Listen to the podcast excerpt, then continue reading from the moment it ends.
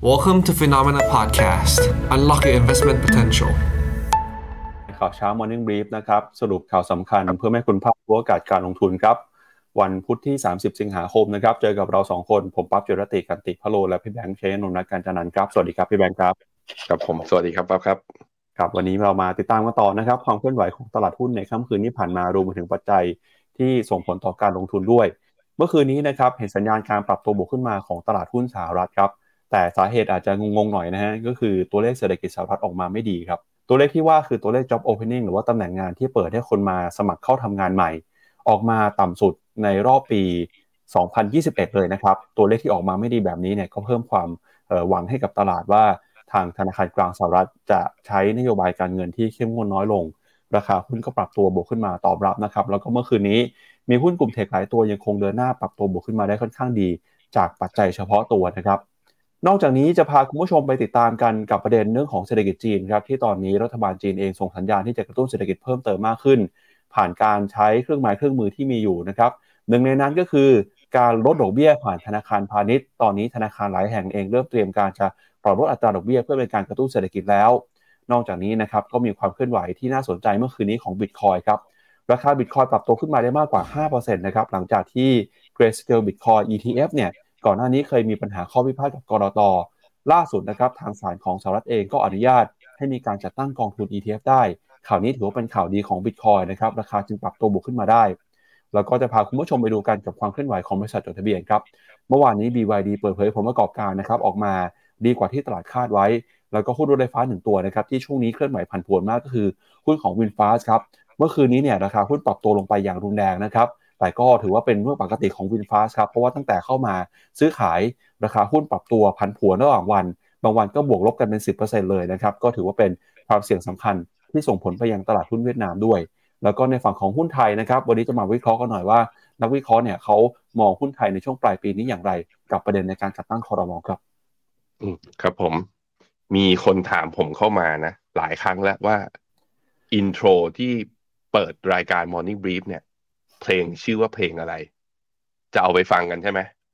เอ่อเพลงเนี่ยชื่อว่า Lie in the Sun L I E นะแล้วก็ in the sun ที่แปลว่าในพระอาทิตย์อะ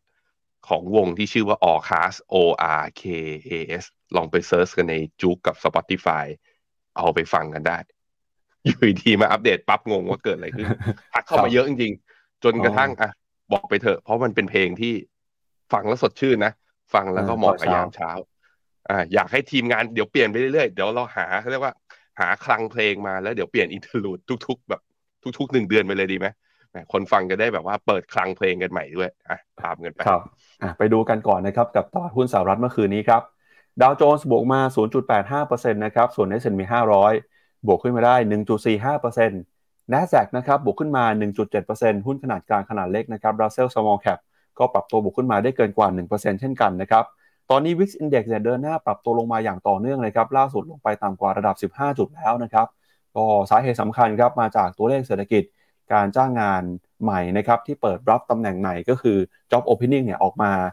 ไม่ค่อยดีเท่าไหร่ครับก็เป็นความหวังนะครับจุดประกายให้ตลาดหุ้นสหรัฐมีแรงซื้อกลับคืนขึ้นมา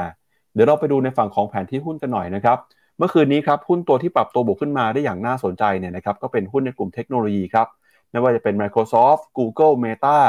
Apple Nvidia นะครับบวกขึ้นมา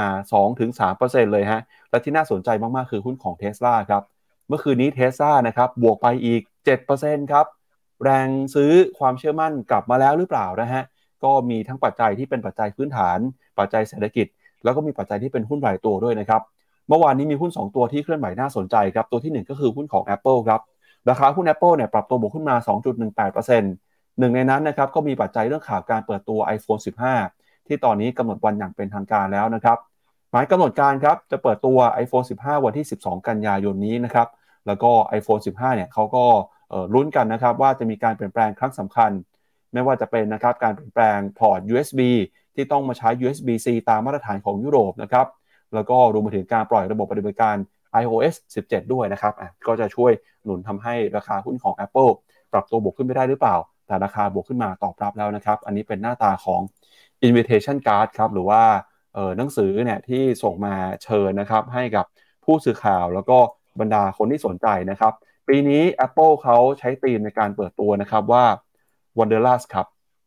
ก็ลุ้นกันนะครับ หน้าตาเป็นแบบนี้ไม่แน่ใจพี่แบงค์อยากเตรียมเงินจะซื้อ iPhone รุ่นใหม่แล้วหรือยังครับ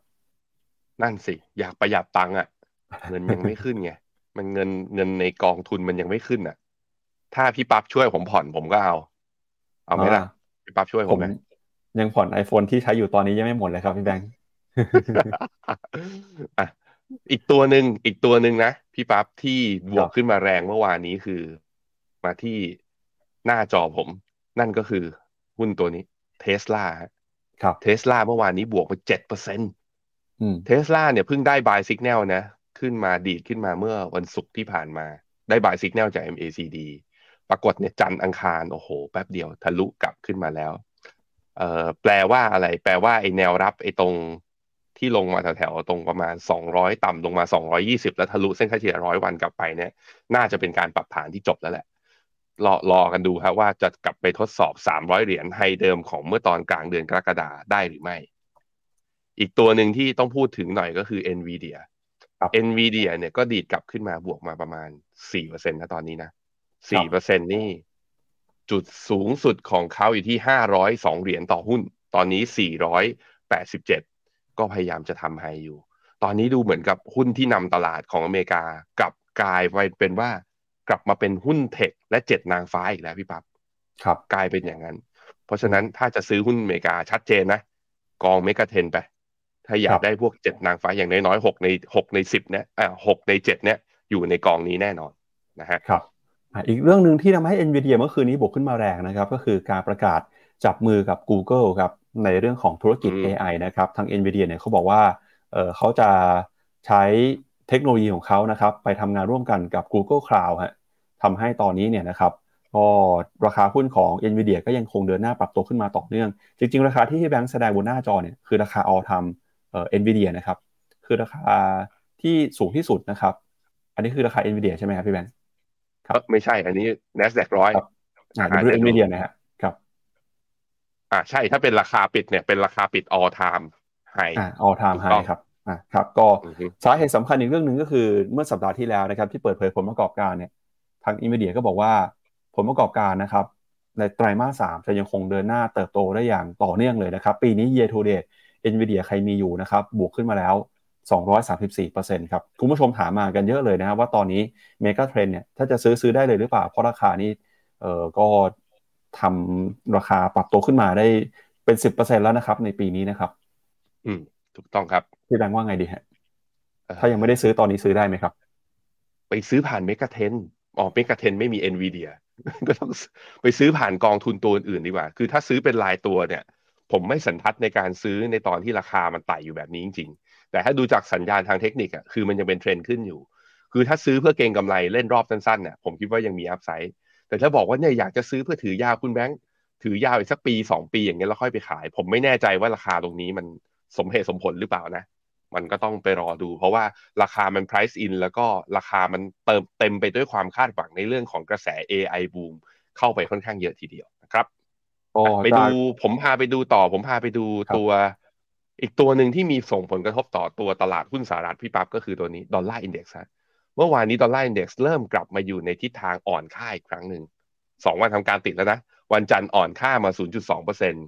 แล้วก็เมื่อวานนี้อ่อนค่าต่ออีก 0.48เปอร์เซ็นสองวันแถวๆประมาณสัก 0.7เปอร์เซ็นลงมาต่ำกว่า 104 จุด พอดอลลาร์กลับมาอ่อนค่าก็คือเนี่ยหุ้นวิ่งแล้ววิ่งทั่วโลกเลย เอเชียเช้านี้ก็วิ่งด้วย อีกตัวหนึ่งที่วิ่งด้วยครับก็คือราคาทองฮะ เมื่อวานนี้ราคาทองบวกมา 17 เหรียญนะ ก็ค่อนข้างชัดแล้วว่ากลับมายืนเหนือเส้นค่าเฉลี่ย 20 วันได้ ทะลุเส้นค่าเฉลี่ย 50 วันได้ ได้บายสิกแนลอะ ทองกลับมาเป็นขาขึ้นรอบนี้ก็เหลืออีกที่เดียวละ แนวต้านนี้ จะรอดไหมนี่พาให้ดู ลากให้ดู ก็จะอยู่แถวบริเวณ 1,940 ถ้าทะลุได้ก็ moving average 100 แถวแถว1,956 นะครับขึ้นอยู่กับว่าดอลลาร์อ่อนค่าจริง หรืออ่อนค่าหลอกนะครับไปดูที่ตลาดหุ้นของยุโรปกันต่อครับเมื่อวานนี้ตลาดหุ้นยุโรปก็ปรับตัวบวกขึ้นมาได้ดัชนี DAX ของเยอรมนีนะครับบวกขึ้นมา 0.8%ฟุตซี่ร้อยอังกฤษครับบวกขึ้นมา 1.7%เลยนะครับบวกขึ้นมาได้ค่อนข้างร้อนแรงทีเดียว CAC 40ฝรั่งเศสบวกขึ้นมา 0.6%ยูโรซ็อก50 บวกขึ้นมา 0.8 ยูโรซ็อก600 บวกขึ้นมา 1%เมื่อคืนนี้หุ้นกลุ่มตัวที่บวกขึ้นมาดีๆเนี่ยก็คือหุ้นของ กลุ่มเหมืองแร่นะครับบวกขึ้นมา 2.1%เลยครับ ก็เป็นความเคลื่อนไหวนะครับของตลาดหุ้นยุโรปที่ตอนนี้เนี่ยก็ตอบรับนะครับกับกระแสแรงซื้อที่กลับขึ้นมา หลังจากที่ตัวเลขเศรษฐกิจสหรัฐส่งสัญญาณอ่อนแอ ความคาดหวังในการใช้นโยบายการเงินเข้มงวดก็ลดน้อยลงไป เป็นผลดีต่อตลาดหุ้นในช่วงนี้ครับ ก็สำหรับตลาดหุ้นยุโรปก็กลับมาอยู่ในขาขึ้นระยะสั้นนะ เพราะว่าก็ยืนเหนือเส้นค่าเฉลี่ย 200 วันได้สำหรับตัว S&P ตัวสต็อก50 และสต็อก600 ไปดูตลาดหุ้นเยอรมันก็ตอนนี้กำลังใกล้จะทดสอบเส้นค่าเฉลี่ย 50 วันกับ100 วัน ซึ่งอยู่ใกล้กันแต่ว่า buy signal เกิดแล้วก็น่าจะเป็นการ rebound ต่อด้วยเช่นเดียวกัน เช่นเดียวกับ CAC 40นะครับของฝรั่งเศส ส่วนอังกฤษเนี่ยลงมาเหมือนจะทำเป็น double top เอ้ double bottom นะก็คือแถวๆประมาณ 7,260 เนี่ย ของตัว FTSE ร้อยเนี่ย ลงมาครั้งที่สองทดสอบรอบนี้แล้วไม่หลุดแล้วก็เด้ง rebound ได้ buy signal กลับมาด้วย เหมือนตลาดหุ้นยุโรปก็คือ จะยังไปต่อถึงแม้ว่าใน Jackson Hole เนี่ยทั้งเจอโรม พาวเวลล์แล้วก็ทั้งคริสตินลาการ์ดนะส่งสัญญาณชัดเจนว่ายังจะขึ้นดอกเบี้ยเพื่อสู้กับเงินเฟ้อ แต่เหมือนตลาดมองว่าใกล้สู้จบแล้ว ก็เลยเด้งรีบาวก่อนทั้งๆทที่โอกาสที่จะขึ้นดอกเบี้ยยังมีอยู่นั่นเองครับ ก็ช่วงนี้นะครับ ใครที่เดินทางอยู่ในฝั่งของอังกฤษเนี่ยก็มีข่าวที่ต้องจับตาดูกันนะครับ ก็คือ ตอนนี้ครับเที่ยวบินอังกฤษเนี่ยหยุดชะงักกันแล้วก็ดีเลย์กันหลายวันเลยนะฮะสาเหตุก็มาจากปัญหาทางเทคนิคนะครับ ซึ่งตอนนี้นะครับทางกระทรวงคมนาคมของอังกฤษเองก็กำลังจะเร่งแก้ไขปัญหาระบบจราจรทางอากาศที่กำลังล่มอยู่ในขณะนี้ครับ มาดูต่อนะครับกับตลาดหุ้นของเอเชียบ้างครับดัชนีนิกเกิ225 ของญี่ปุ่น เมื่อวานนี้บวกขึ้นมาได้นะครับ วันนี้บวกมาต่อประมาณ 0.4%ออสเตรเลียนิวซีแลนด์ก็เมื่อเช้านี้ที่กำลังจะเปิดเนี่ยออสเตรเลียบวกแต่นิวซีแลนด์ลบไปประมาณ 0.2 นะครับหุ้นจีนครับเมื่อวานนี้บวกขึ้นมาได้ค่อนข้างดีนะครับไม่เป็นเซี่ยงไฮ้ Composite มีแรงซื้อกลับคืนขึ้นมาเซินเจิ้นนะครับไชน่า A50 บวกขึ้นมา 0.5%หางเสียงฮ่องกงครับเมื่อวานนี้บวกขึ้นมาได้เกือบ 2%เลยนะครับตอบรับข่าวที่ทางการจีนเริ่มออกใช้นโยบายกระตุ้นเศรษฐกิจมากขึ้น ทั้งการฝั่งของนโยบายการเงินผ่านธนาคารต่างๆ แล้วก็นโยบายการคลังนะครับผ่านการประกาศลงทุน รวมถึงการกระตุ้นตลาดหุ้นผ่านการผ่อนคลายมาตรการในการควบคุมดูแลด้วยหุ้นไทยเมื่อวานนี้บวกขึ้นมาได้ต่อนะครับ 5.84 จุดมายืนอยู่ที่ 1,568 สัปดาห์นี้หุ้นไทยปรับตัวบวกขึ้นมาได้ติดต่อกันหลายวันทำการเลยนะครับ แล้วก็รวมไปถึงครับตลาดหุ้นอินเดีย เมื่อวานนี้บวกขึ้นมา 0.2%นะครับ แล้วก็ตลาดหุ้นเวียดนาม เมื่อวานนี้บวกขึ้นมาได้ 0.17%ครับอืมครับผมสำหรับนิเคอีนะก็ยังเป็นไซด์เวดาวอยู่ แต่ว่าน่าสนใจคือพอไปดูดัชนีโทปิกส์คือตัวดัชนีภาพใหญ่ของตัวตลาดหุ้นญี่ปุ่นอะพบว่าเหลืออีกไม่ถึงไม่ถึงสองเปอร์เซ็นดีพี่ปั๊บก็จะทดสอบไฮเดิมที่ทำไว้ มื่อตอนวันที่หนึ่งสิงหาแล้วโอ้กลายเป็นว่ารอบนี้เนี่ยการเด้ง rebound ของหุ้นญี่ปุ่นนั้นมาที่ตัวขนาดกลางและขนาดเล็กลงมา น่าสนใจทีเดียวนะฮะแต่ว่าคือน่าสนใจที่นี้คือน่าสนใจในการตามต่อว่าจะเป็นยังไง buy signal เกิดขึ้นด้วยแล้วแหละ ก็คงจะมีโอกาสที่จะขึ้นต่อ แต่พอไปดูจากสัญญาณในตัวนิเคอีเนี่ย มันคือพอหุ้นใหญ่มัน underperform คือวิ่งช้ากว่าหุ้นเล็กอะมันเป็นสัญญาณของว่าไม่ว่าจะไปถึงตลาดหุ้นญี่ปุ่น จะวิ่งขึ้นไปตรงไหนก็แล้ว แต่นี่อาจจะเป็นขาขึ้นใกล้ๆจะรอบสุดท้ายมากๆ เพราะฉะนั้นต้องระมัดระวังนะครับ ถ้าจะเล่นหุ้นเอเชียตลาดที่น่าสนใจจริงๆ คือตัวนี้ KOSPI เกาหลีล่าสุดวันนี้ก็บวกต่ออีก 0.73%ขึ้นมายืนที่ 2,570 KOSPI ตอนนี้อยู่สูงกว่าระดับเส้นค่าเฉลี่ย 100 วัน แล้วก็เส้นค่าเฉลี่ย 20 วันด้วย buy signal เกิดแล้ว RSI ตอนนี้ก็ทะลุกลับมา 50 ทั้งหมดทั้งมวลบอกเราจะว่าสัญญาณซื้อกลับมาอีกครั้งหนึ่ง นั้น Technical Call MEVT Call รวมถึงการใส่ตัวเกาหลีเข้าไปอยู่ในพอร์ตโมเดล เป็นสิ่งที่ใครยังไม่ได้ทำน่าทำนะ น่าสนใจกองทุนที่เราเลือกคือ SCBKEQTG ซึ่งเป็นกองทุนที่ล้อกับดัชนีตัว MSCI Korea นะครับ ตัวฮั่งเส็งครับฮั่งเส็งเนี่ยเช้านี้เปิดมา เช้านี้เปิดหรือยังเลยยังยังไม่เปิด แต่เมื่อวานนี้บวกได้ประมาณ 1%เช่นเดียวกับตัว S share เนี่ย ถ้าวันนี้เนี่ยสามารถกลับมายืนเหนือเส้นค่าเฉลี่ย 20 วันได้ ห่างเสงกับ S share จะดูดีมากขึ้น แต่ตัว CSI 300 เนื่องจากว่าเมื่อวันจันทร์น่ะดันบ้าจี้บวกตอนเปิดตลาดไปตั้ง5%ไง เพราะฉะนั้นครึ่งแท่งของตัว CSI 300 คือแถวๆประมาณสัก 3,840 3,850 ตรงนี้นะ ควรจะดีดกลับขึ้นมาให้ได้อย่างน้อยๆ คือ ต้องปิดต้องปิดวันนี้หรือว่าพรุ่งนี้ให้เกินครึ่งแท่งของนี้ มันจะยังถึงพอจะบอกได้ว่ามี sentiment เชิงบวกหรือแรงซื้อกลับเข้ามา เพราะว่าตัว CSI 300รอบตอนนี้คือ ถือว่าสัปดาห์นี้เป็นสัปดาห์ที่ laggard เมื่อเทียบกับตัวฮั่งเส็งกับ H-Share นะครับ ตัวไต้หวันก็นี่หลังจากที่ไต่อยู่ที่เส้นค่าเฉลี่ย 100 ก็พอจะกลับมา rebound ได้บ้าง ผมคิดว่าหุ้นเอเชียเนี่ยได้อานิสงส์จากทางฝั่งอเมริกา แล้วก็ทางฝั่งยุโรปที่ตลาดสามารถพลิกกลับมาเป็นบวกได้ ทางฝั่งนี้ก็เลยบวกได้ด้วยเช่นเดียวกัน คือสรุปคือการประชุม Jackson Hole ออกมานะ เป็นไปตามที่ตลาดคาด ไม่ได้มีอะไรเซอร์ไพรส์มาก ตลาดรับรู้ไปแล้ว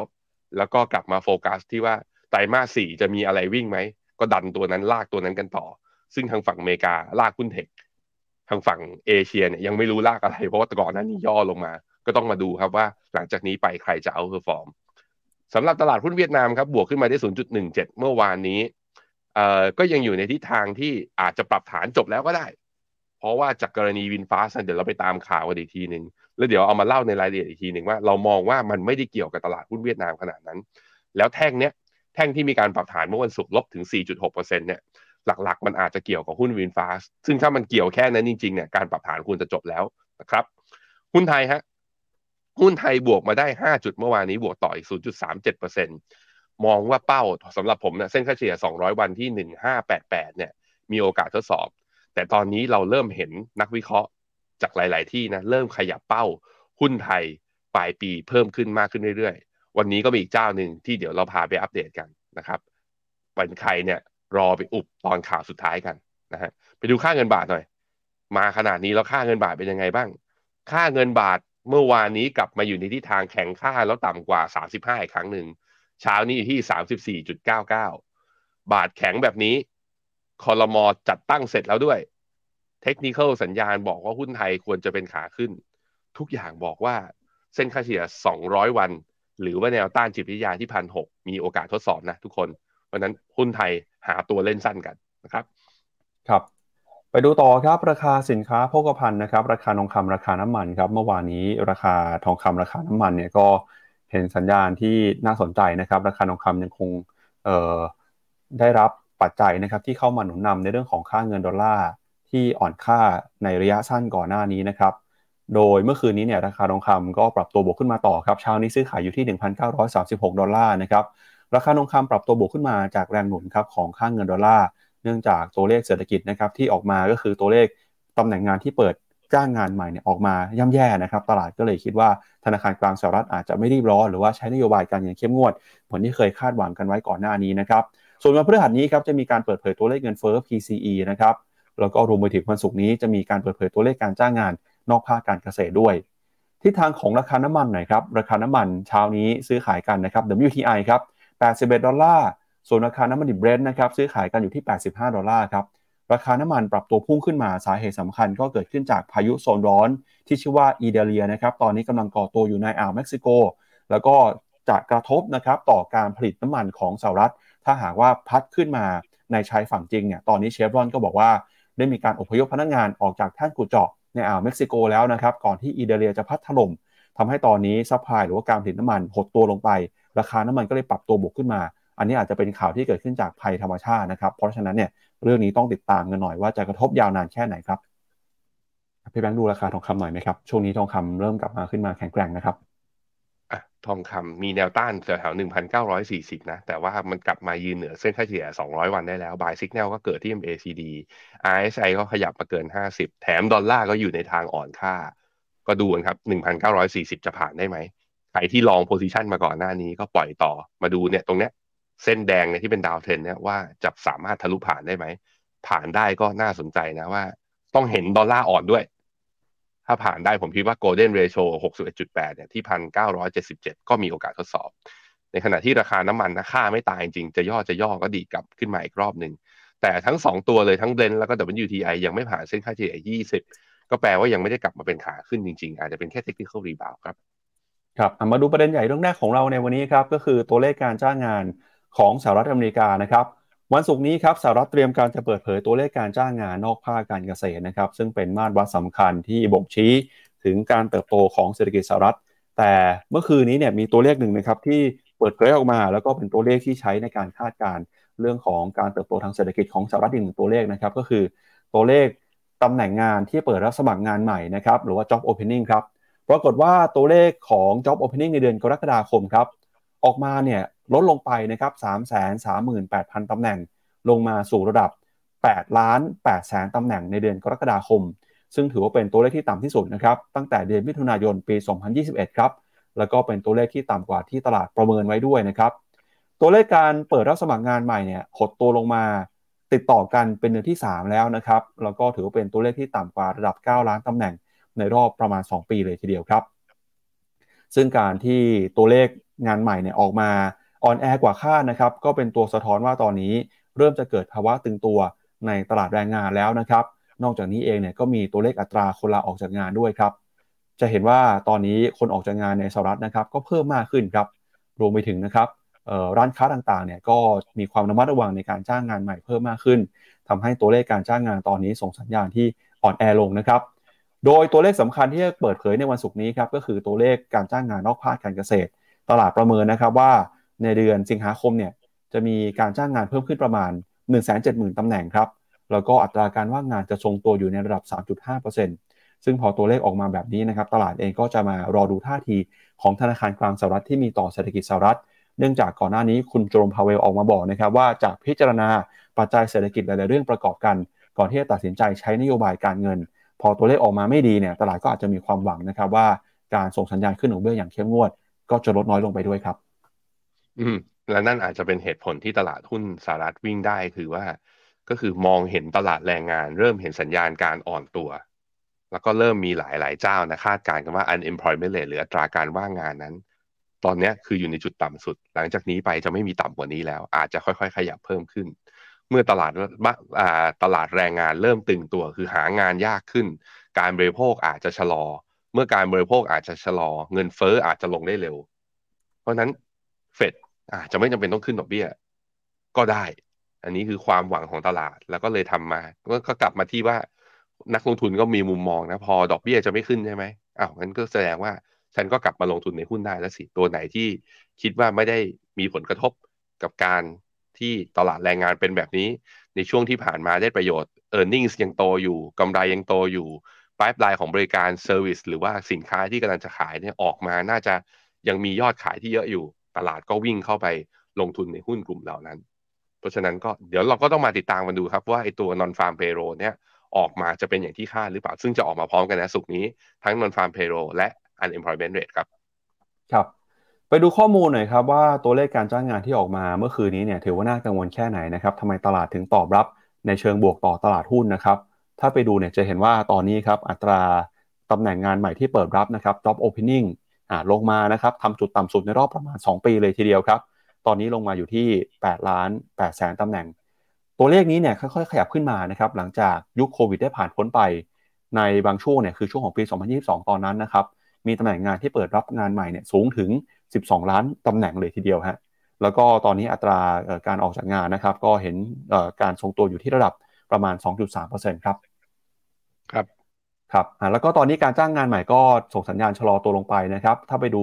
ระดับการจ้างงานเนี่ยลงมาอยู่ที่ประมาณ 5.7 ล้านตำแหน่งครับ แล้วก็ rate of change หรือว่าอัตราการเปลี่ยนแปลงการจ้างงานก็ยังลดลงมาด้วยนะครับ อาจจะเป็นตัวส่งสัญญาณความกังวลของเศรษฐกิจสหรัฐในช่วงนี้ครับ อืมครับผม ครับ จากตัวเลขเศรษฐกิจสหรัฐไปแล้วนะครับพาคุณผู้ชมไปติดตามกันต่อกับสถานการณ์ของเศรษฐกิจจีนครับช่วงนี้เนี่ยเรายังคงก่อติดอย่างต่อเนื่องเลยนะครับกับการเติบโตของเศรษฐกิจจีน แม้ว่ารัฐบาลจีนจะส่งสัญญาณนะครับใช้มาตรการต่างๆ ที่มีอยู่ ไม่ว่าจะเป็นนโยบายการเงินนโยบายการคลัง แต่ดูเหมือนว่าตลาดเองก็ยังไม่ค่อยตอบรับในเรื่องนี้สักเท่าไหร่นักนะครับล่าสุดเมื่อวานนี้ครับในฝั่งของกระทรวงการคลังออกมาส่งสัญญาณว่า จะใช้มาตรการทางการคลังนะครับเพื่อกระตุ้นเศรษฐกิจจีนมากขึ้น เรื่องนี้อาจจะไม่ได้ตื่นเต้นนะครับเพราะว่าจีนก็บอกว่าจะกระตุ้นจะกระตุ้นนะครับแต่ตลาดก็ไม่ได้ตอบรับแต่อย่างใด เพราะว่ามาตรการที่ออกมาแต่ละครั้งในรอบนี้เนี่ยมันไม่ได้เป็นมาตรการใหญ่ออกมาทีละเล็กทีละน้อยนะครับตลาดหุ้นก็เลยไม่ได้ตอบรับมากนักล่าสุดสำนักข่าวบลูเบิร์กรายงานนะครับว่านายหลิวคุนครับรัฐมนตรีว่าการกระทรวงการคลังของจีน แล้วก็ประธานคณะกรรมการปฏิรูปแห่งชาติ ออกมาให้คำมั่นสัญญานะครับ บอกว่าจะเพิ่มมาตรการที่เกี่ยวข้องกับการจับจ่ายใช้สอยทางด้านการคลัง เพื่อเป็นการกระตุ้นเศรษฐกิจนะครับไม่ว่าจะเป็นมาตรการทางด้านนโยบายสำรอง แล้วก็นโยบายในช่วงครึ่งหลังของปีเนี่ยให้มันมีความสอดคล้องกันมากขึ้น โดยรัฐมนตรีว่าการกระทรวงการคลังของจีนก็บอกนะครับ ตอนนี้จีนขาดแนวโน้มการเติบโตเศรษฐกิจที่แข็งแกร่ง รากฐานสำหรับการฟื้นฟูเนี่ยยังไม่มั่นคง รวมไปถึงสภาพแวดล้อมทางเศรษฐกิจที่เต็มไปด้วยความไม่แน่นอนนะครับ ซึ่งการส่งสัญญาณครั้งนี้ของรัฐมนตรีว่าการกระทรวงการคลังถูกจับตานะครับ เนื่องจากคนเหล่านี้เนี่ย มีชื่อนะครับถ้อยแถลงเหล่านี้มีขึ้นก่อนการประชุมโปลิตบูโรประจำเดือน ซึ่งประกอบไปด้วยสมาชิกคอมมิวนิสต์จำนวน 24 คนจากพรรครัฐบาล แล้วก็โปลิตบูโรเนี่ยมักจะกำหนดวันจัดการประชุมพรรคที่สำคัญ ในการประชุมเดือนสิงหาคม อย่างไรก็ตามความมันผวนที่เกิดขึ้น ก็ไม่ได้ทำให้ตลาดตอบรับในเชิงบวกมากนักแต่อย่างใดครับ แล้วก็นอกจากนี้นะครับในฝั่งของนโยบายการเงินเนี่ยทางธนาคารของจีนนะครับโดยพ้องยิ่งธนาคารพาณิชย์ครับเราเคยบอกไปแล้วนะครับว่าธนาคารกลางเนี่ยอาจจะไม่ได้ใช้มาตรการในการลดดอกเบี้ยโดยตรง แต่จะไปกระตุ้นผ่านธนาคารพาณิชย์ ล่าสุดก็มีธนาคารที่ตอบรับนะครับ ก็คือธนาคาร Industrial Commercial Bank of China ซึ่งเป็นธนาคารของรัฐที่มีขนาดใหญ่ที่สุดครับ เปิดเผยว่าอยู่ในขั้นตอนที่จะพิจารณาลดอัตราดอกเบี้ยเงินฝาก เป็นครั้งที่3นะครับอย่างน้อยในรอบ 1 ปี เพราะต้องการเพิ่มการหมุนเวียนของเงินในระบบเศรษฐกิจ โดยทาง Industrial Commercial Bank นะครับเขาบอกว่าจะลดอัตราดอกเบี้ยเงินฝากสำหรับสกุลท้องถิ่น ระหว่าง 0.05%ไปจนถึง 0.2%แล้วก็มาตรการนี้จะประกาศออกมานะครับในช่วงของวันศุกร์ที่จะถึงนี้ พอมีการประกาศมาตรการนี้ออกมานะครับเมื่อคืนนี้ก็ทำให้ตลาดหุ้นของจีนเนี่ยปรับตัวบวกขึ้นมาได้ แต่นั้นก็ตามนะครับเรื่องนี้ก็ยังคงน่าเป็นห่วงครับ เพราะว่าการประกาศใช้มาตรการเหล่านี้อยู่ในช่วงของเศรษฐกิจของจีนที่เป็นขาลงเมื่อวานนี้เรารายงานไปแล้วนะครับบอกว่าบลูเบิร์กเนี่ยออกมาปรับลดประมาณการการเติบโตเศรษฐกิจ โดยสะท้อนจากมุมมองของนักเศรษฐศาสตร์ จากเดิมมองว่าจะเติบโต 5.2%ในปีนี้ เหลือเติบโตเพียงแค่ 5.1%ส่วนปีหน้านะครับจะขยายตัวเพียงแค่ประมาณ 4.4%เท่านั้นครับ อืมครับผมเมื่อวานนี้ตัว NASDAQ Golden Dragon นะบวกไปถึง 4.86% NASDAQ Golden Dragon ก็คือหุ้น tech จีนที่ list อยู่ใน NASDAQ อะบวกขึ้นมาได้ ในขณะที่ KraneShares CSI China Internet บวกได้ 3%ถ้าเป็นฝ่ายสายแบบ Clean Economy นะ China Clean Technology ของ KraneShares เนี่ยบวกไป 3.8%ที่บวกได้แรงไม่แพ้กันก็คือมาแล้ว ตัวหุ้น tech จีนนะที่อยู่ใน Star Market 50 Index เนี่ยเมื่อวานนี้บวกได้ 4.6%หลังจากเป็นขาลงต่อเนื่อง หลุดไอตัว uptrend ตอนที่เรามี Technical Call มาตอนโอ้หลุดตั้งแต่เดือนพฤษภาที่ผ่านมา เริ่มเห็นเด้งการเด้ง rebound บ้าง แต่การเด้ง rebound ทั้งหมดทั้งมวลที่เกิดขึ้นมา ยังไม่ได้บอกว่าตลาดหุ้นจีน หลุดหรือว่าเจอ bottom เจอจุดต่ำสุดแล้วนะมันก็เป็นความคาดหวังในแง่ของรัฐบาลว่าจะมีการกระตุ้นอะไรหรือเปล่า สรุปสิ่งที่ปั๊บบอกเมื่อกี้ก็คือว่า หนึ่งก็คือรัฐมนตรีคลัง แล้วก็ใครนะรัฐมนตรีคลังและและประธานประธานกรรมการพัฒนาแผนปฏิรูปแห่งชาติครับสองที่สองคนบอกจะกระตุ้น อันนี้บอกด้วยปากเปล่าอีกนะ แต่ตลาดก็บอกว่าเฮ้ยเดี๋ยวมีโคลิตบูโรประชุมกันสองคนนี้อยู่ในกรรมการด้วย คงเอาเรื่องนี้ไปยื่น และหาทางกระตุ้นจริง นี่เรื่องที่หนึ่ง เรื่องที่สองคือ แล้วทำจริงเนี่ยก็คือแบงก์รัฐ จอแล้วก็หันดอกเบี้ยเงินฝาก หันดอกเบี้ยเงินฝากเพื่ออะไรให้คนไม่ฝากเงินเงินจะได้เอาออกไปลงทุนได้เอาออกไปกระตุ้นสองอย่างนี้เป็นการทำหลังจากที่มีสแตมดิวตี้นี่ลดไปนะ คือเหมือนกับกำลังจะมาตะลุดกระตุ้นตลาดทุนหรือเปล่า แต่ในอีกมุมหนึ่งเมื่อกี้ปั๊บก็บอกไปบอกว่า GDP เนี่ยมันดูถูกหันอยู่นะบูมเบอร์บอกว่าขอหันค่าเฉลี่ยตอนนี้อยู่ที่ห้าจุดหนึ่งแสดงว่าถ้ายังไม่กระตุ้นจริงเนี่ย GDP ปีนี้ต่ำห้าก็อาจจะมีโอกาสด้วยเช่นเดียวกัน เพราะฉะนั้นสิ่งที่จีนทำมันไม่ใช่แค่เรื่องกระตุ้นแล้วมันไม่ใช่ให้เรื่องการหาว่าทำให้การเทรดมันคึกคัก ไม่ใช่แค่มาตรการการอุ้มตลาดทุนแล้วทำยังไงเศรษฐกิจถึงฟื้นจริง นี่คือสิ่งที่ผมคิดว่าตลาดให้ความหวังกันอยู่ แล้วก็เราเห็นการ rebound เกิดขึ้นอยู่ณตอนนี้ครับครับไปดูแนวโน้มการใช้นโยบายการคลังของจีนหน่อยครับ ช่วงปีที่ผ่านมานะครับเราจะเห็นว่าทางการจีนเนี่ยลดค่าใช้จ่ายทางด้านการคลังลงนะครับ แต่พอเห็นผลกระทบที่เกิดขึ้นทางเศรษฐกิจ ก็บอกแล้วนะครับว่าในช่วงครึ่งหลังของปีนี้ จะเพิ่มมาตรการทางการคลังมากขึ้นครับ อีกหนึ่งเรื่องนะครับที่บอกไปคือ ICBC ครับที่จะลดดอกเบี้ยเนี่ยจริง ๆ ก็คือมันเป็นวิธีแบบจีนๆนะครับเพราะว่าเขาสามารถสั่งแบงก์รัฐได้ ตอนนี้ variation ของ ICBC ครับพี่แบงค์ถ้าเกิดไปดูเปรียบเทียบจาก price to book ratio เนี่ยคือต่ำมากนะครับ ต่ำที่สุดเป็นประวัติการเลยครับ แทบจะไม่ถึงเออหนึ่งเท่าแล้วฮะอยู่ประมาณ 0.5 เท่าเท่านั้นนะครับ ราคาหุ้นของ ICBC ตอนนี้ก็ปรับตัวลงมาน่ากังวลนะครับ เดี๋ยวชวนที่แบงค์ไปดูราคาหุ้นของ ICBC หน่อยว่าเป็นยังไงบ้างครับ ชื่อย่ออะไรพี่ปับ๊บครับ ICBC เอ่อที่ผมเจอตัวย่อน่าจะเป็นหกศูนย์หนึ่งสามเก้าแปดครับศูนย์หนึ่งสามเก้าแปดครับหกศูนย์หนึ่งสามเก้าแปดครับ ก็ยังเกาะอยู่ที่ยืนเหนือเส้นค่าเฉลี่ยสองร้อยอ่าน่าสนใจคือ วันพรุ่งนี้วันพรุ่งนี้ ICBC จะประกาศงบ ครับอะเดี๋ยวเดี๋ยวดูอีกทีนึงฮะอันนี้เป็นในฝั่งของฮ่องกงนะครับ เปลี่ยนตัวย่อใหม่นะครับหนึ่งสามเก้าแปดครับหนึ่งสามเก้าแปดน่าก็น่าจะคล้ายๆกันไม่น่าจะต่างกันครับ โอ้ไม่ทำไมฮ่องกงมันลงลึกกว่าเยอะเลยอะครับ โอ้จุดต่ำสุดของรอบหลัง โอ้โหขาลงโหดมาก เป็นขาลงโหดมาก ข้อดีคือ เนี่ยมันเทสทดสอบโลเดิมแล้วเด้งทันที แต่มันก็ยังเป็นขาลงยาวนานที่ปกคลุมมา อย่า อย่าไปยุ่งกับมัน อย่าไปยุ่งกับหุ้นแบบนี้นะ ใจเย็นๆ ไปดูที่ตัว PE ของ CSI สามร้อยณตอนนี้อีกทีหนึ่งทีมงานไม่ต้องเอามาให้ถี่มากขนาดนี้ก็ได้นะ มันจะดู PE แบนกันทุก ๆ วันเลยหรือไงครับตอนนี้อยู่ที่ประมาณลบประมาณ 0.8 standard deviation ก็คือ มันยังอยู่ในโซนถูกอยู่ แต่ก็นั่นแหละ ย้อนกลับไปหน้าไอตัว ICBC ที่เป็น price per book กับหน้า15พี่ปั๊บครับ คุณอยากได้ของถูกเนี่ย คือมันผมว่าตอนปี 2011 ที่ price per book มันทำ new low ตอนนั้นสำนักข่าวบูมเบิร์กก็อาจจะประกาศบอกว่าจั่วข่าวบอกว่าโหหุ้น ICBC ตอนนี้ valuation ถูกที่สุดเป็นประวัติการณ์ถ้าซื้อตั้งแต่ตอนนั้นจนถึงตอนนี้นะก็คือขาดทุนบักโกรกอะ ก็ยังขาดทุนอยู่นั้นความถูกไม่ใช่เหตุผลแห่งการซื้อสำหรับผมนะ รอกันต่อไปสำหรับหุ้นจีนครับครับอ่า ไปดูต่อนะครับ อีกเรื่องนึงที่จะเป็นความหวังให้เศรษฐกิจจีนฟื้นตัวขึ้นมาได้ก็คือ ความสัมพันธ์ระหว่างจีนกับสหรัฐนะครับ ล่าสุดเนี่ยมีประเด็นว่าทางสหรัฐจะรื้อฟื้นการเจรจานะครับ ในเรื่องการค้ากับจีนครับ โดยนายกรัฐมนตรีเดียเคอร์เฉียงของจีนนะครับได้มีการกล่าวต่อรัฐมนตรีว่าการกระทรวงพาณิชย์ของอเมริกาที่เดินทางไปเยือนจีนในขณะนี้นะครับ บอกว่าตอนนี้เนี่ย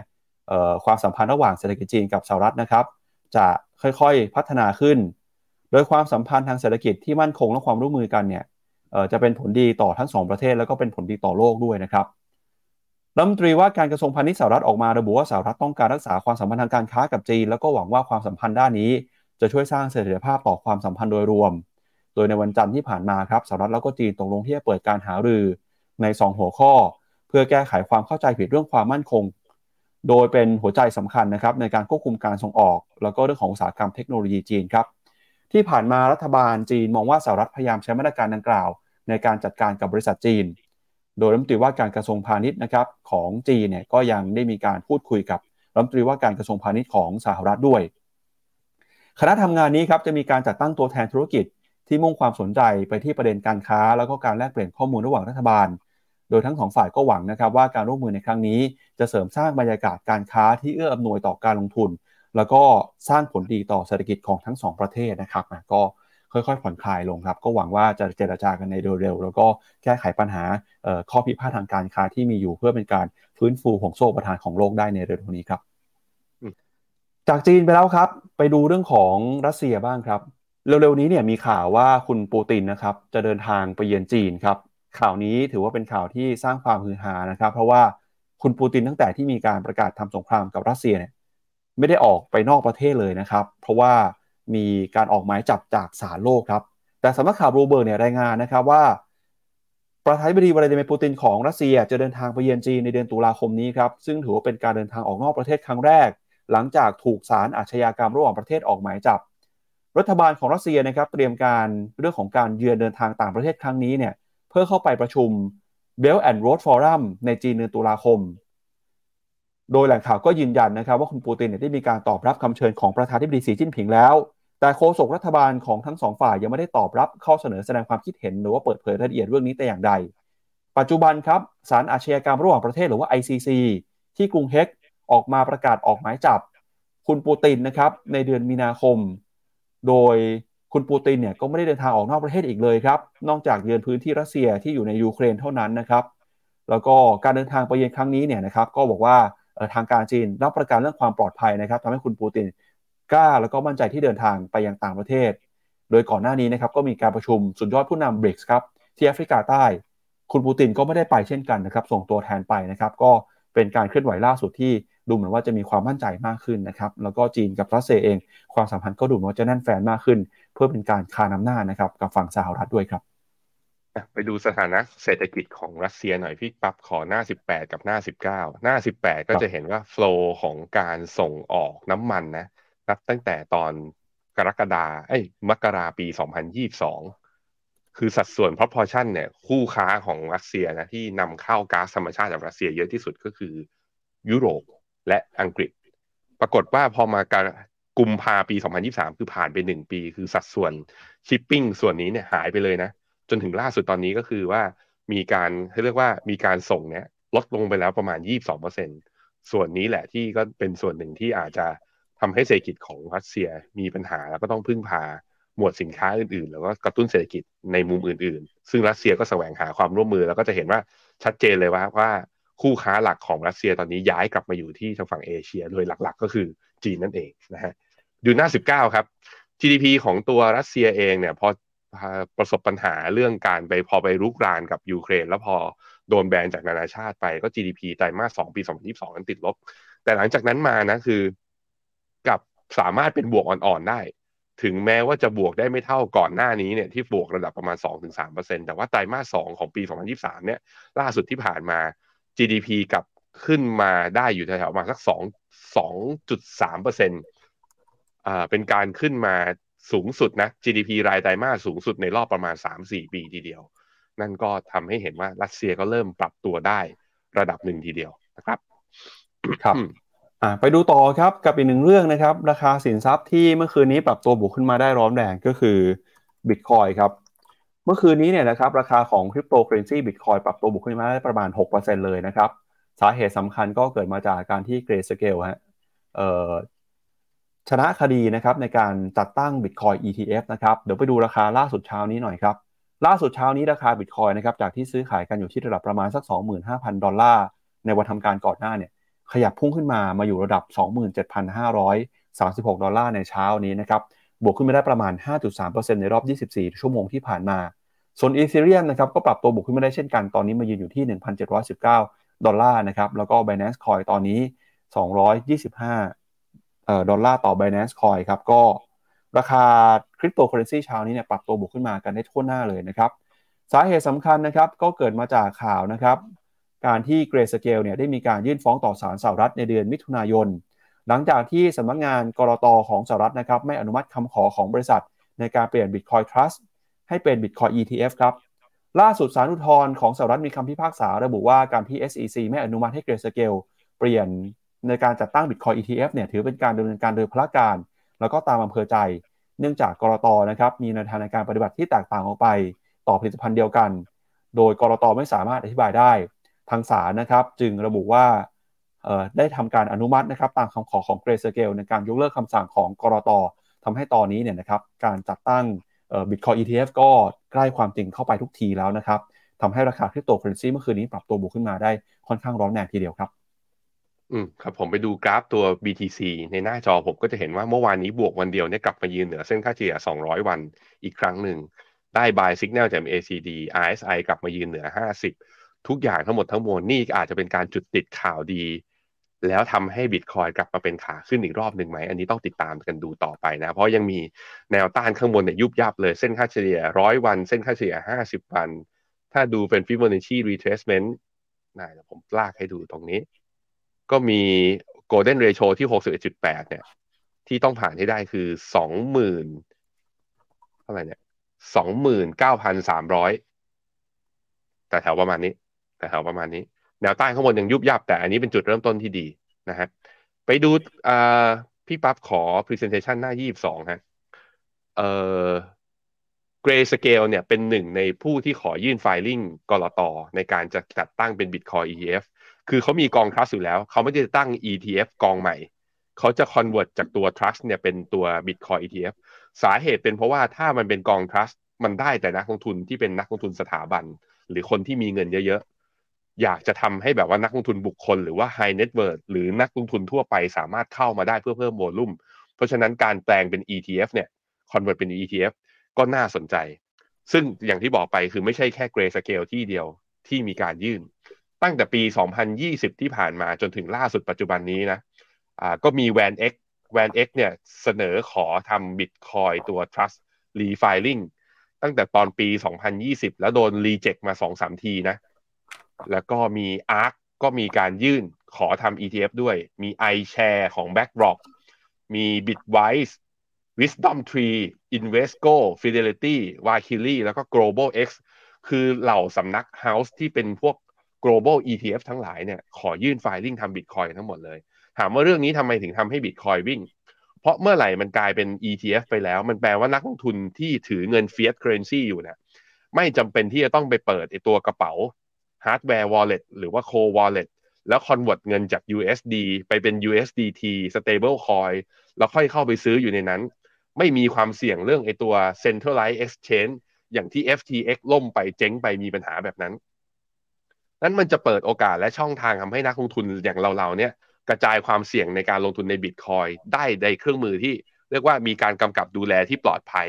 และได้ถือบิตคอยจริงๆ เพราะว่าการเป็น ETF มันแปลว่าต้องมี asset back ที่เป็น Bitcoin Bitcoin เนี่ยอยู่ในพอร์ตมากขึ้นด้วยเช่นเดียวกันอะต้องมารอดูครับคือเป็นสัญญาณที่ดี แต่ส่วนจะมีเงินเข้าไปลงทุนในเหล่า Bitcoin ETF นี้จริงหรือไม่ อันเนี้ยผมคิดว่าต้องรอดูกันต่ออีกทีหนึ่งแต่ผมเชื่อว่าคงมีแหละไม่มากก็น้อย และน่าจะดันให้ราคาบิตคอยเนี่ยขยับปรับตัวขึ้นหลังจากนี้ พอเหตุการณ์นี้เกิดขึ้นมาปุ๊บ ก็เลยขอพาไปดูอีกอันหนึ่งก็คือ มาที่หน้าจอที่เป็นกราฟครับ หุ้นอ่ากองทุน ETF ที่ไม่ได้เป็นบิตคอย ETF นะ แต่เป็นหุ้นที่เป็นเกี่ยวข้องกับเทคโนโลยีบล็อกเชนและช่วงที่ผ่านมามี relate ก็คือมีความสัมพันธ์กับตัวตลาดคริปโตเยอะๆเนี่ยอย่างตัวนี้ global x blockchain ETF ซึ่ง global x ก็เป็นหนึ่งในแคมป์ที่ขอยื่น filing ทำ bitcoin ETF นะ แต่ตัวเขาเองมีกอง blockchain ETF อยู่แล้ว เมื่อวานนี้วันเดียวพี่ปั๊บดูดิ บวกไป 15%บวกไป 15%กับอีกกองหนึ่ง Van X Digital Transformation อันนี้ของ Van X นะ ทั้งสองกองเนี้ยมีกองทุนในไทยที่ไปลงทุนในสองกองนี้อีกทีหนึ่งเพราะนั้นเดี๋ยว NAV Mark ออกมาวันนี้นะ คุณจะเห็นอยู่ดีมีสองกอง ที่วันเดียวบวกได้ระดับเกิน 10%ถามว่าเพราะอะไรนี่แหละ เพราะว่าบิตคอยเด้ง แล้วกองทุนที่ลงทุนในไอตัวบล็อกเชนเทคโนโลยีเนี่ยบวกด้วยอย่างตัว Van X เนี่ยบวกได้ถึง 14%ในวันเดียวทีเดียวนะครับ น่าสนใจทีเดียวนะบิตคอยกับการลงทุนในคริปโต อาจจะเป็นทางเลือกในการกระจายความเสี่ยงและสร้างผลตอบแทนได้ในระยะยาวให้นักลงทุนมั่นใจเพิ่มขึ้น หลังจากนี้ไปก็ได้ติดตามกันดีๆครับ ครับเมื่อคืนนี้บิตคอยบวกขึ้นมา 5-6%นะครับแล้วก็ไม่ใช่แค่บิตคอยที่บวกขึ้นมาได้ดีครับเมื่อวานนี้มีหุ้นตัวหนึ่งครับพี่แบงค์เป็นหุ้นรถยนต์ไฟฟ้า บวกขึ้นมาได้ 5-6%เช่นกันนะครับก็คือหุ้นของ BYD ครับ BYD เมื่อวานนี้เขาเปิดเผยผลประกอบการออกมานะครับปรากฏว่ากำไรเนี่ยเติบโตขึ้นมาเป็นร้อยเปอร์เซ็นต์เลยนะครับยอดขายก็ฟื้นตัวขึ้นมาได้ดีขึ้น ท่ามกลางการตั้งคำถามครับว่าตอนนี้อนาคตอุตสาหกรรมรถยนต์ไฟฟ้าจะเติบโตได้ต่อไปแค่ไหนนะครับท่ามกลางการทำสงครามราคา ในบรรดาค่ายรถยนต์ยักษ์ใหญ่นะครับ โดย BYD ครับบอกว่าตอนนี้เนี่ยความต้องการรถ EV นะครับเพิ่มขึ้นเป็นประวัติการ ดันกำไรสุทธิในช่วงครึ่งปีแรกที่ผ่านมา พุ่ง 200%เลยครับ ผลกำไรสุทธินะครับในช่วงเดือนมกราถึงเดือนมิถุนายนปีนี้อยู่ที่ 1,500 ล้านดอลลาร์ครับเทียบกับราคาช่วงเดียวกันของปีก่อนโตประมาณ 200%แล้วก็สอดคล้องนะครับกับการประเมินของบริษัทด้วย ว่าในเดือนที่ผ่านมากำไรสุทธิน่าจะเติบโตได้ในระดับ 10,000 ล้านหยวนเช่นกันนะครับ ยอดขายในช่วงของเดือนแรกเนี่ยเปรียบเทียบกันกับปีที่แล้วนะครับถ้าโดยเฉพาะฝั่งของรายได้ยอดขายเพิ่มขึ้นมา 73%ครับโดยความต้องการรถยนต์ไฟฟ้าใน EV นะครับยังคงเพิ่มขึ้นอย่างมากในจีน ซึ่งยังคงมีฐานะเป็นประเทศนะครับที่ปล่อยก๊าซเรือนกระจกรายใหญ่ที่สุดของโลกครับความสัมพันธ์ของ BYD นะครับต่อมหาเศรษฐีวอร์เรนบัฟเฟตก็คือตอนนี้เนี่ยคุณปู่วอร์เรนบัฟเฟตครับก็เป็นหนึ่งในนักลงทุนรายใหญ่ที่ลงทุนในหุ้น BYD นะครับแล้วก็มาตรการการอุดหนุน EV ของประเทศต่างๆ โดยเฉพาะจีนครับ มีความคาดหวังที่จะเข้ามาช่วยลดปัญหาสิ่งแวดล้อม แล้วก็ส่งผลทำให้ยอดขาย EV เติบโตขึ้นมาอย่างก้าวกระโดด ในรอบหลายปีที่ผ่านมา แล้วก็ไม่ใช่แค่ในจีนเท่านั้นนะครับ ในหลายประเทศครับอย่างในประเทศไทยเอง BYD เข้ามาทำตลาด ก็ถือว่าได้รับเสียงตอบรับที่ดีนะครับ ตอนนี้รถยนต์ไม่พอขาย ใครจะเข้าไปซื้อเนี่ยต้องต่อคิวรอกันหลายเดือนเลยทีเดียวครับ แล้วก็ช่วงที่ผ่านมานะครับ BYD ก็มีความพยายามที่จะพัฒนาเทคโนโลยีนะครับ ไม่ว่าจะเป็นการผลิตรถยนต์ไฟฟ้าอัจฉริยะ ที่สามารถเชื่อมต่ออินเทอร์เน็ตได้ แล้วก็ออกแบบผลิตภัณฑ์แบตเตอรี่นะครับที่เป็นของออลักษณะเฉพาะของตัวเองด้วย แล้วก็ BYD นะครับถือว่าเป็นผู้ผลิตรถยนต์ไฟฟ้าแห่งแรกที่มีกำลังการผลิตทะลุ 5 ล้านคัน แล้วก็ประกาศนะครับว่าตัวเองเป็นผู้ผลิตรถยนต์ไฟฟ้าชั้นนำแล้วก็แบตเตอรี่ชั้นนำของโลกครับ ตอนนี้นะครับ BYD เนี่ยกำลังเผชิญกับการแข่งขันที่รุนแรงในอุตสาหกรรมยานยนต์นะครับ โดยเฉพาะอย่างยิ่งเรื่องของสงครามราคาครับ หลังจากที่ เทสลานะครับเดินหน้าประกาศปรับลดราคารถยนต์ไฟฟ้าในจีนลงมาอย่างต่อเนื่อง BYD นะครับก็จำเป็นต้องลดราคารถยนต์ไฟฟ้าลงไปด้วย แต่ก็ตามเนี่ยนะครับทางการแข่งขันนะฮะในแต่ละฝ่ายเองก็บอกพยายามจะเข้ามาพูดคุยปณีประนอมกันนะครับเพื่อไม่ให้สงครามราคาเนี่ยเข้ามาทำลายตลาดแล้วก็ทำลายการแข่งขันกันในตอนนี้ครับ อันนี้ก็เป็น BYD นะครับ ตอนนี้ BYD เนี่ยแซงหน้า Volkswagen กลายเป็นแบรนด์รถยนต์ที่มียอดขายที่สูงที่สุดในจีนไปแล้วครับ อืมครับผม แต่ในแง่ Market Cap ผมว่า BYD น่าจะแพ้ VinFast อยู่ไหมแพ้ครับพี่แบงค์ยังแพ้อยู่นะ อันดับครับหนึ่งตอนนี้โตโยต้านะ ถ้าในแง่ Market Cap อันดับสองน่าจะ VinFast อันดับครับสามเนี่ย BYD มาดูกราฟ BYD ที่หน้าจอผมหน่อยเมื่อวานนี้บวกต่ออีก 4.6%กลับขึ้นมายืนเหนือเส้นเฉลี่ย200 วัน MACD ได้บายสิงห์ขอดูกราฟปีกหน่อย เพราะผมก็มี PC Green นะ China Green Energy เนี่ย ซึ่งมี EV อะ อยู่ข้างในนั้นสัดส่วนเกินประมาณครึ่งหนึ่งเลย เอ้ยดูดีขึ้น ดูดีขึ้น แต่ว่าก็ยังไม่ได้กลับไปเป็นขาขึ้นแบบสนุกสนุกแบบนั้นนะไปดูตัวกองทุนที่เป็น Clean Energy หน่อย กองทุนที่เป็น Clean Energy ถ้าเป็นกราฟวีคเนี่ยโอ้โหเพิ่งจะดีได้แค่วันเดียวเอง ยังต้องรอครับ ยังต้องรอทุกคน คืออะไรก็แล้วแต่ที่ related to จีนนะแปลว่า to เศรษฐกิจจีนเนี่ยขาขึ้นที่คุณเห็นอยู่ก็ยังประมาทไม่ได้ว่ามันจะเป็นขาขึ้นจริง แต่ก็ก็มีความหวังให้เราสบายใจเพิ่มขึ้นครับ ครับอ่าก็อีกหนึ่งตัวคือ VinFast ครับวินฟ้าที่ราคาเขาเคลื่อนไหวเหมือนเป็นหุ้นตัวเล็กเลยนะครับพี่แบงค์แต่จริงแล้ว Market Cap เขาใหญ่มากนะครับ ตอนนี้มูลค่าอยู่ที่ประมาณ 83,000 ล้านเหรียญสหรัฐฮะมีขนาดเนี่ยใหญ่เท่ากับหุ้นตัวใหญ่ใน S&P 500 หลาย ๆ ตัวเลยนะครับ ก็เมื่อคืนนี้ราคาติดลบไปประมาณ 44%ครับ ราคาของวินฟ้าเนี่ยแต่ละวันผันผวนมากนะครับ อันนี้ข้อมูลเอ่อที่เราแสดงบนหน้าจอจากลงทุนแมนนะครับเขาบอกว่าตอนนี้เนี่ยถ้าดูจากขนาดมูลค่า Market Cap นะครับของรถยนต์ในเอเชีย อันดับทีหนึ่1 คือ Toyota นะครับอันดับที่ 2 คือ VinFast แล้วก็อันดับที่ 3 คือ BYD ครับ VinFast เนี่ยมีมูลค่านะครับเติบโตแซงหน้า BYD ไปเป็นที่เรียบร้อยแล้ว แต่นั้นก็ตามนะครับนักวิเคราะห์ก็เตือนว่าการลงทุนในหุ้นของ VinFast เนี่ยถือว่าเป็นการลงทุนที่มีความเสี่ยงสูงมาก เนื่องจาก ปริมาณ Free Float นะครับหรือว่าหุ้นที่เทรดได้ในตลาดเนี่ยมีต่ำมากครับ แล้วก็ผลประกอบการเนี่ยยังน่าเป็นห่วงนะครับ ผลประกอบการของ VinFast ยังคงขาดทุนอย่างต่อเนื่องครับขณะที่บริษัทอื่นเนี่ยเขาก็ยังมีกำไรกันอยู่นะครับ แต่มูลค่าของบริษัทเนี่ยกำลังเติบโตขึ้นมา หลายคนก็ตั้งคำถามว่าสถานการณ์แบบนี้มันเป็นฟองสบู่หรือเปล่า เพราะว่าที่มูลมูลค่าขนาดใหญ่ขนาดนี้เนี่ยนะครับมันใหญ่มากเมื่อเทียบกับบริษัทขนาดใหญ่ในดัชนีดาวโจนส์ S&P 500เลยด้วยซ้ำนะครับ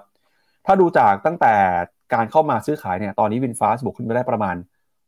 600 กว่าเปอร์เซ็นต์แล้วนะครับ ก็เป็นหุ้นที่เป็นกระแสร้อนแรง แต่จะถามว่ากล้าเทรดไหมเนี่ยต้องอยู่ที่ว่าแต่ละคนรับความเสี่ยงได้มากแค่ไหนครับพี่แบงค์มาดูกราฟของตัว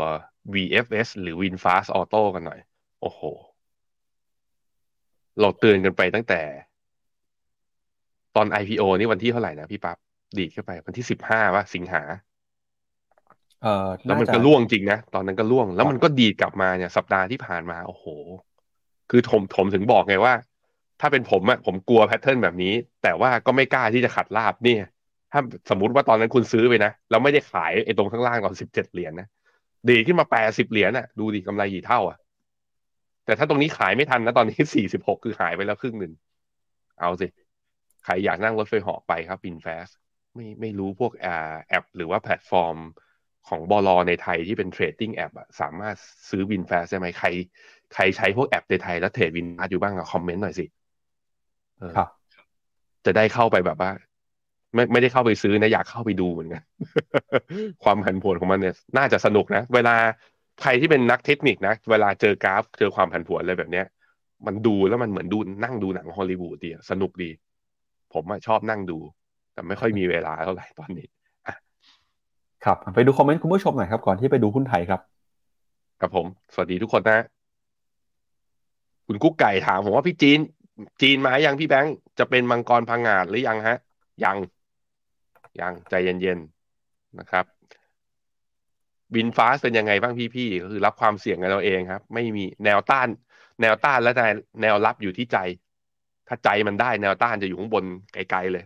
ถ้าใจมันกลัวก็ไม่ต้องไปดูแล้วแนวต้านอยู่เฉยๆนอกตลาดไม่ต้องไปยุ่งกับเขานะครับเฮ้ยคุณจาวิสเขาบอกว่าเอารูปพี่ปั๊บขึ้นหน่อยดิพี่ปั๊บ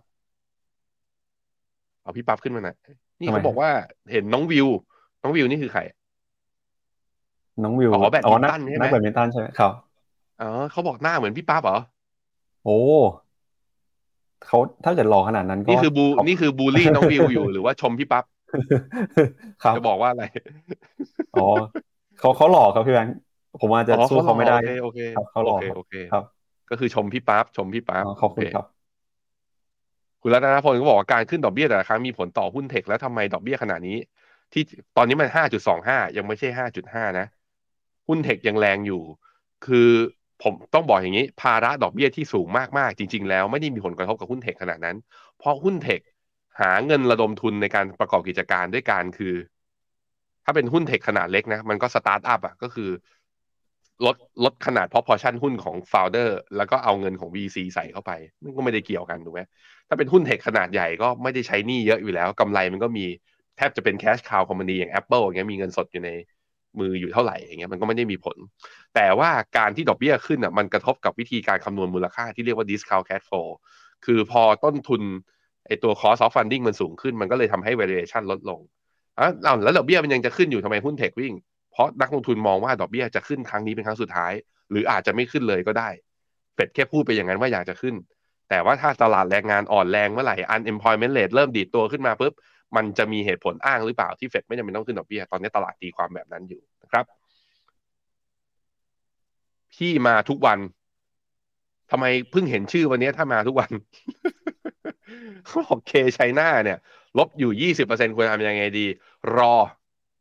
ถ้าถัวต้องถัวแบบแบ่งไม้หลาย ๆ ไม้หน่อย ใจเย็น ๆ อย่างระมัดระวัง เพราะมาตรการกระตุ้นเศรษฐกิจของจีน เห็นพยายามและคอมมิตกับตลาดมาตั้งเยอะแล้ว ไม่ทำใหญ่สักที แต่ว่าคือพูดอย่างนี้เพราะที่บอกว่าถ้าอย่างนั้นรอไปเลยไหมยังไม่ต้องซื้อเลยไหมระวังเป็นแบบไอ้ไม่ไม่ใช่ระวังสิต้องบอกว่า เตือนว่าบางทีนะ พอกระตุ้นปุ๊บเนี่ยอีกวันหนึ่งมันเปิดกระโดดแล้วบวกแรงๆเลย ก็เป็นไปได้ไง ก็เป็นไปได้เหมือนกัน เพราะฉะนั้นใช้ใช้วิธีคือบริหารความเสี่ยง ไม่ถอดใจในการขัดอ่าในการขายคัดลอสแต่การเข้ายังจำเป็นต้องระมัดระวังนะครับอะพี่ปั๊บไปข่าวสุดท้ายกันครับไปดูเรื่องของการเมืองกับตลาดหุ้นไทยหน่อยครับล่าสุดนะครับนักวิเคราะห์เนี่ยก็ออกมาเอ่อปรับเป้านะครับเรื่องของตลาดหุ้นไทยครับล่าสุดหนึ่งในที่ออกมาพูดก็คือ หลักทรัพย์บัวหลวงนะครับโดยหลักทรัพย์บัวหลวงเนี่ยประเมินว่าหุ้นไทย ในช่วงปลายปีครับมีโอกาสขึ้นไปแต่ระดับ 1,625 จุดนะครับสาเหตุสำคัญก็เนื่องมาจากการจัดตั้งรัฐบาล จะเข้ามาหนุนนำทำให้เศรษฐกิจฟื้นตัวได้นะครับโดยหลักทรัพย์บัวหลวงครับประเมินว่าภาพการเคลื่อนไหวของหุ้นไทยในกรอบ 4 เดือนสุดท้ายของปีนี้ จะอยู่ในลักษณะแบบสวิงนะครับเป็นแบบไซด์เวย์ครับโดยมองกรอบล่างดัชนีเนี่ยยืนอยู่เหนือระดับ 1,500 จุดส่วนกรอบบนนะครับมีโอกาสขึ้นไปแต่ทดสอบ 1,625 จุดครับแล้วก็ถ้าเกิดมองจากดัชนีตอนนี้เนี่ยถือว่าดาวไซด์มีไม่มากนักนะครับ โดยประเมินว่านโยบายของพรรคเพื่อไทยนะครับจะสามารถกระตุ้นให้ตลาดหุ้นตอบรับในเชิงบวกได้ แล้วก็นโยบายหลายเรื่องนะครับที่ต้องจับตากันเนี่ยก็มีตั้งแต่นโยบายสนับสนุนนะครับการจับจ่ายใช้สอย การกระตุ้นเศรษฐกิจนะครับแล้วก็รวมไปถึงการกระตุ้นการท่องเที่ยวด้วยครับปัจจัยที่ต้องจับตาดูนะครับก็คือเรื่องของนโยบายภาครัฐนะครับโดยพ้องยิ่งเรื่องของดิจิทัลวอลเล็ตเนี่ยว่าจะสามารถผลักดันได้ตามที่หาเสียงไว้มากน้อยแค่ไหนนะครับ แล้วก็รวมไปถึงนะครับเศรษฐกิจครับ ในบริบทโลกเศรษฐกิจจีนหดตัว จะกระทบกับเศรษฐกิจของไทย เพราะฉะนั้นเนี่ยให้ระมัดระวังเรื่องการส่งออกด้วยนะครับ โดยประเมินว่าหากเศรษฐกิจจีนไม่ฟื้นตัวเนี่ยอาจจะมีดาวไซด์ในช่วงสามสี่เดือนข้างหน้าได้นะครับ โดยเขาประเมินครับบอกว่ากลุ่มที่น่าสนใจในช่วงที่เหลือของปี 66 เนี่ยก็มีตั้งแต่กลุ่มสินค้าอุปโภคบริโภคที่ได้ประโยชน์จากภาวะเศรษฐกิจฟื้นตัว มีกลุ่มการบริโภคในประเทศนะครับจากนโยบายจ่ายเงิน 10,000 บาท ผ่านดิจิ t a ลวอลเล็ต แล้วก็มีกลุ่มธุรกิจการท่องเที่ยวนะครับจากมาตรการยกเว้นวีซ่าค่าธรรมเนียมครับ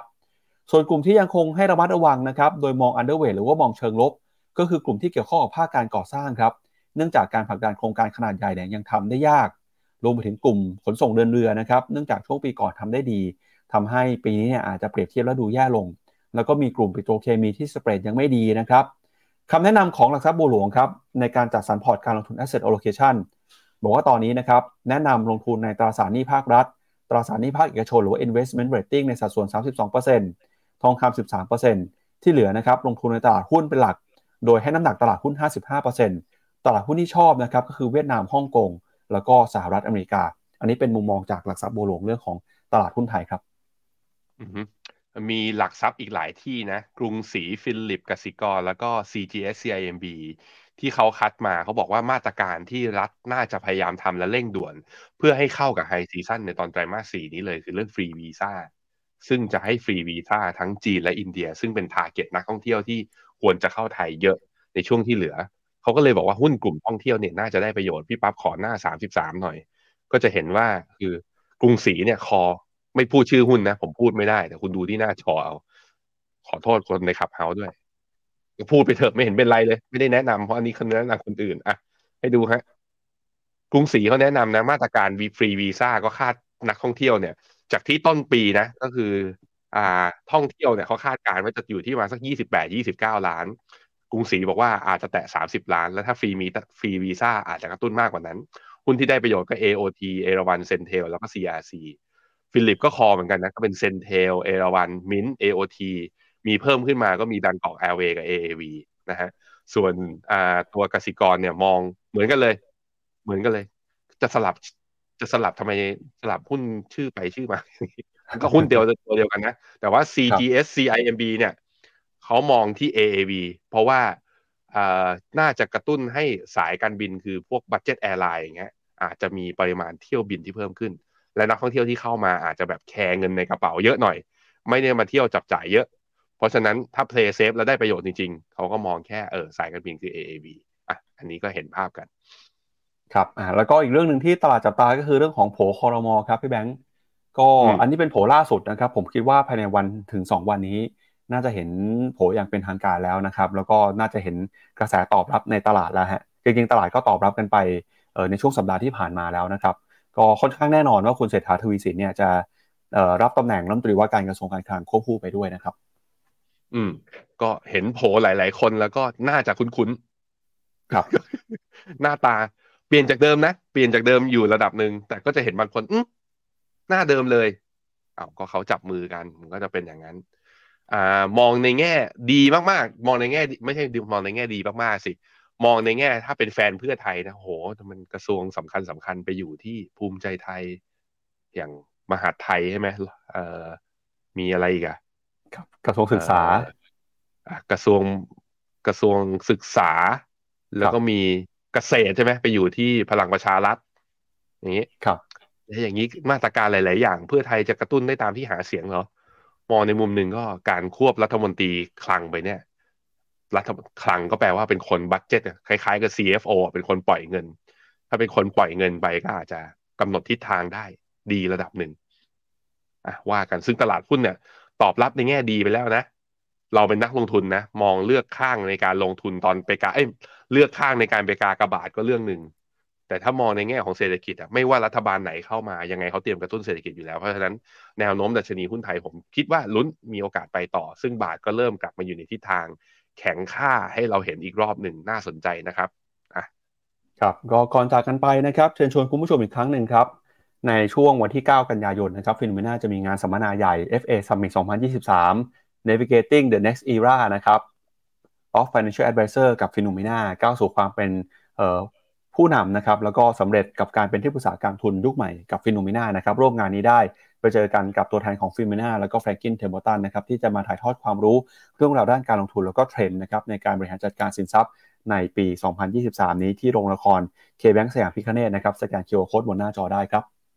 ครับในรายละเอียดนะไองานงานเนี่ยจะจะคุยกันเรื่องอะไรบ้าง แนวโน้มในอนาคตของ WealthTech กับฟินเทคจะเป็นยังไง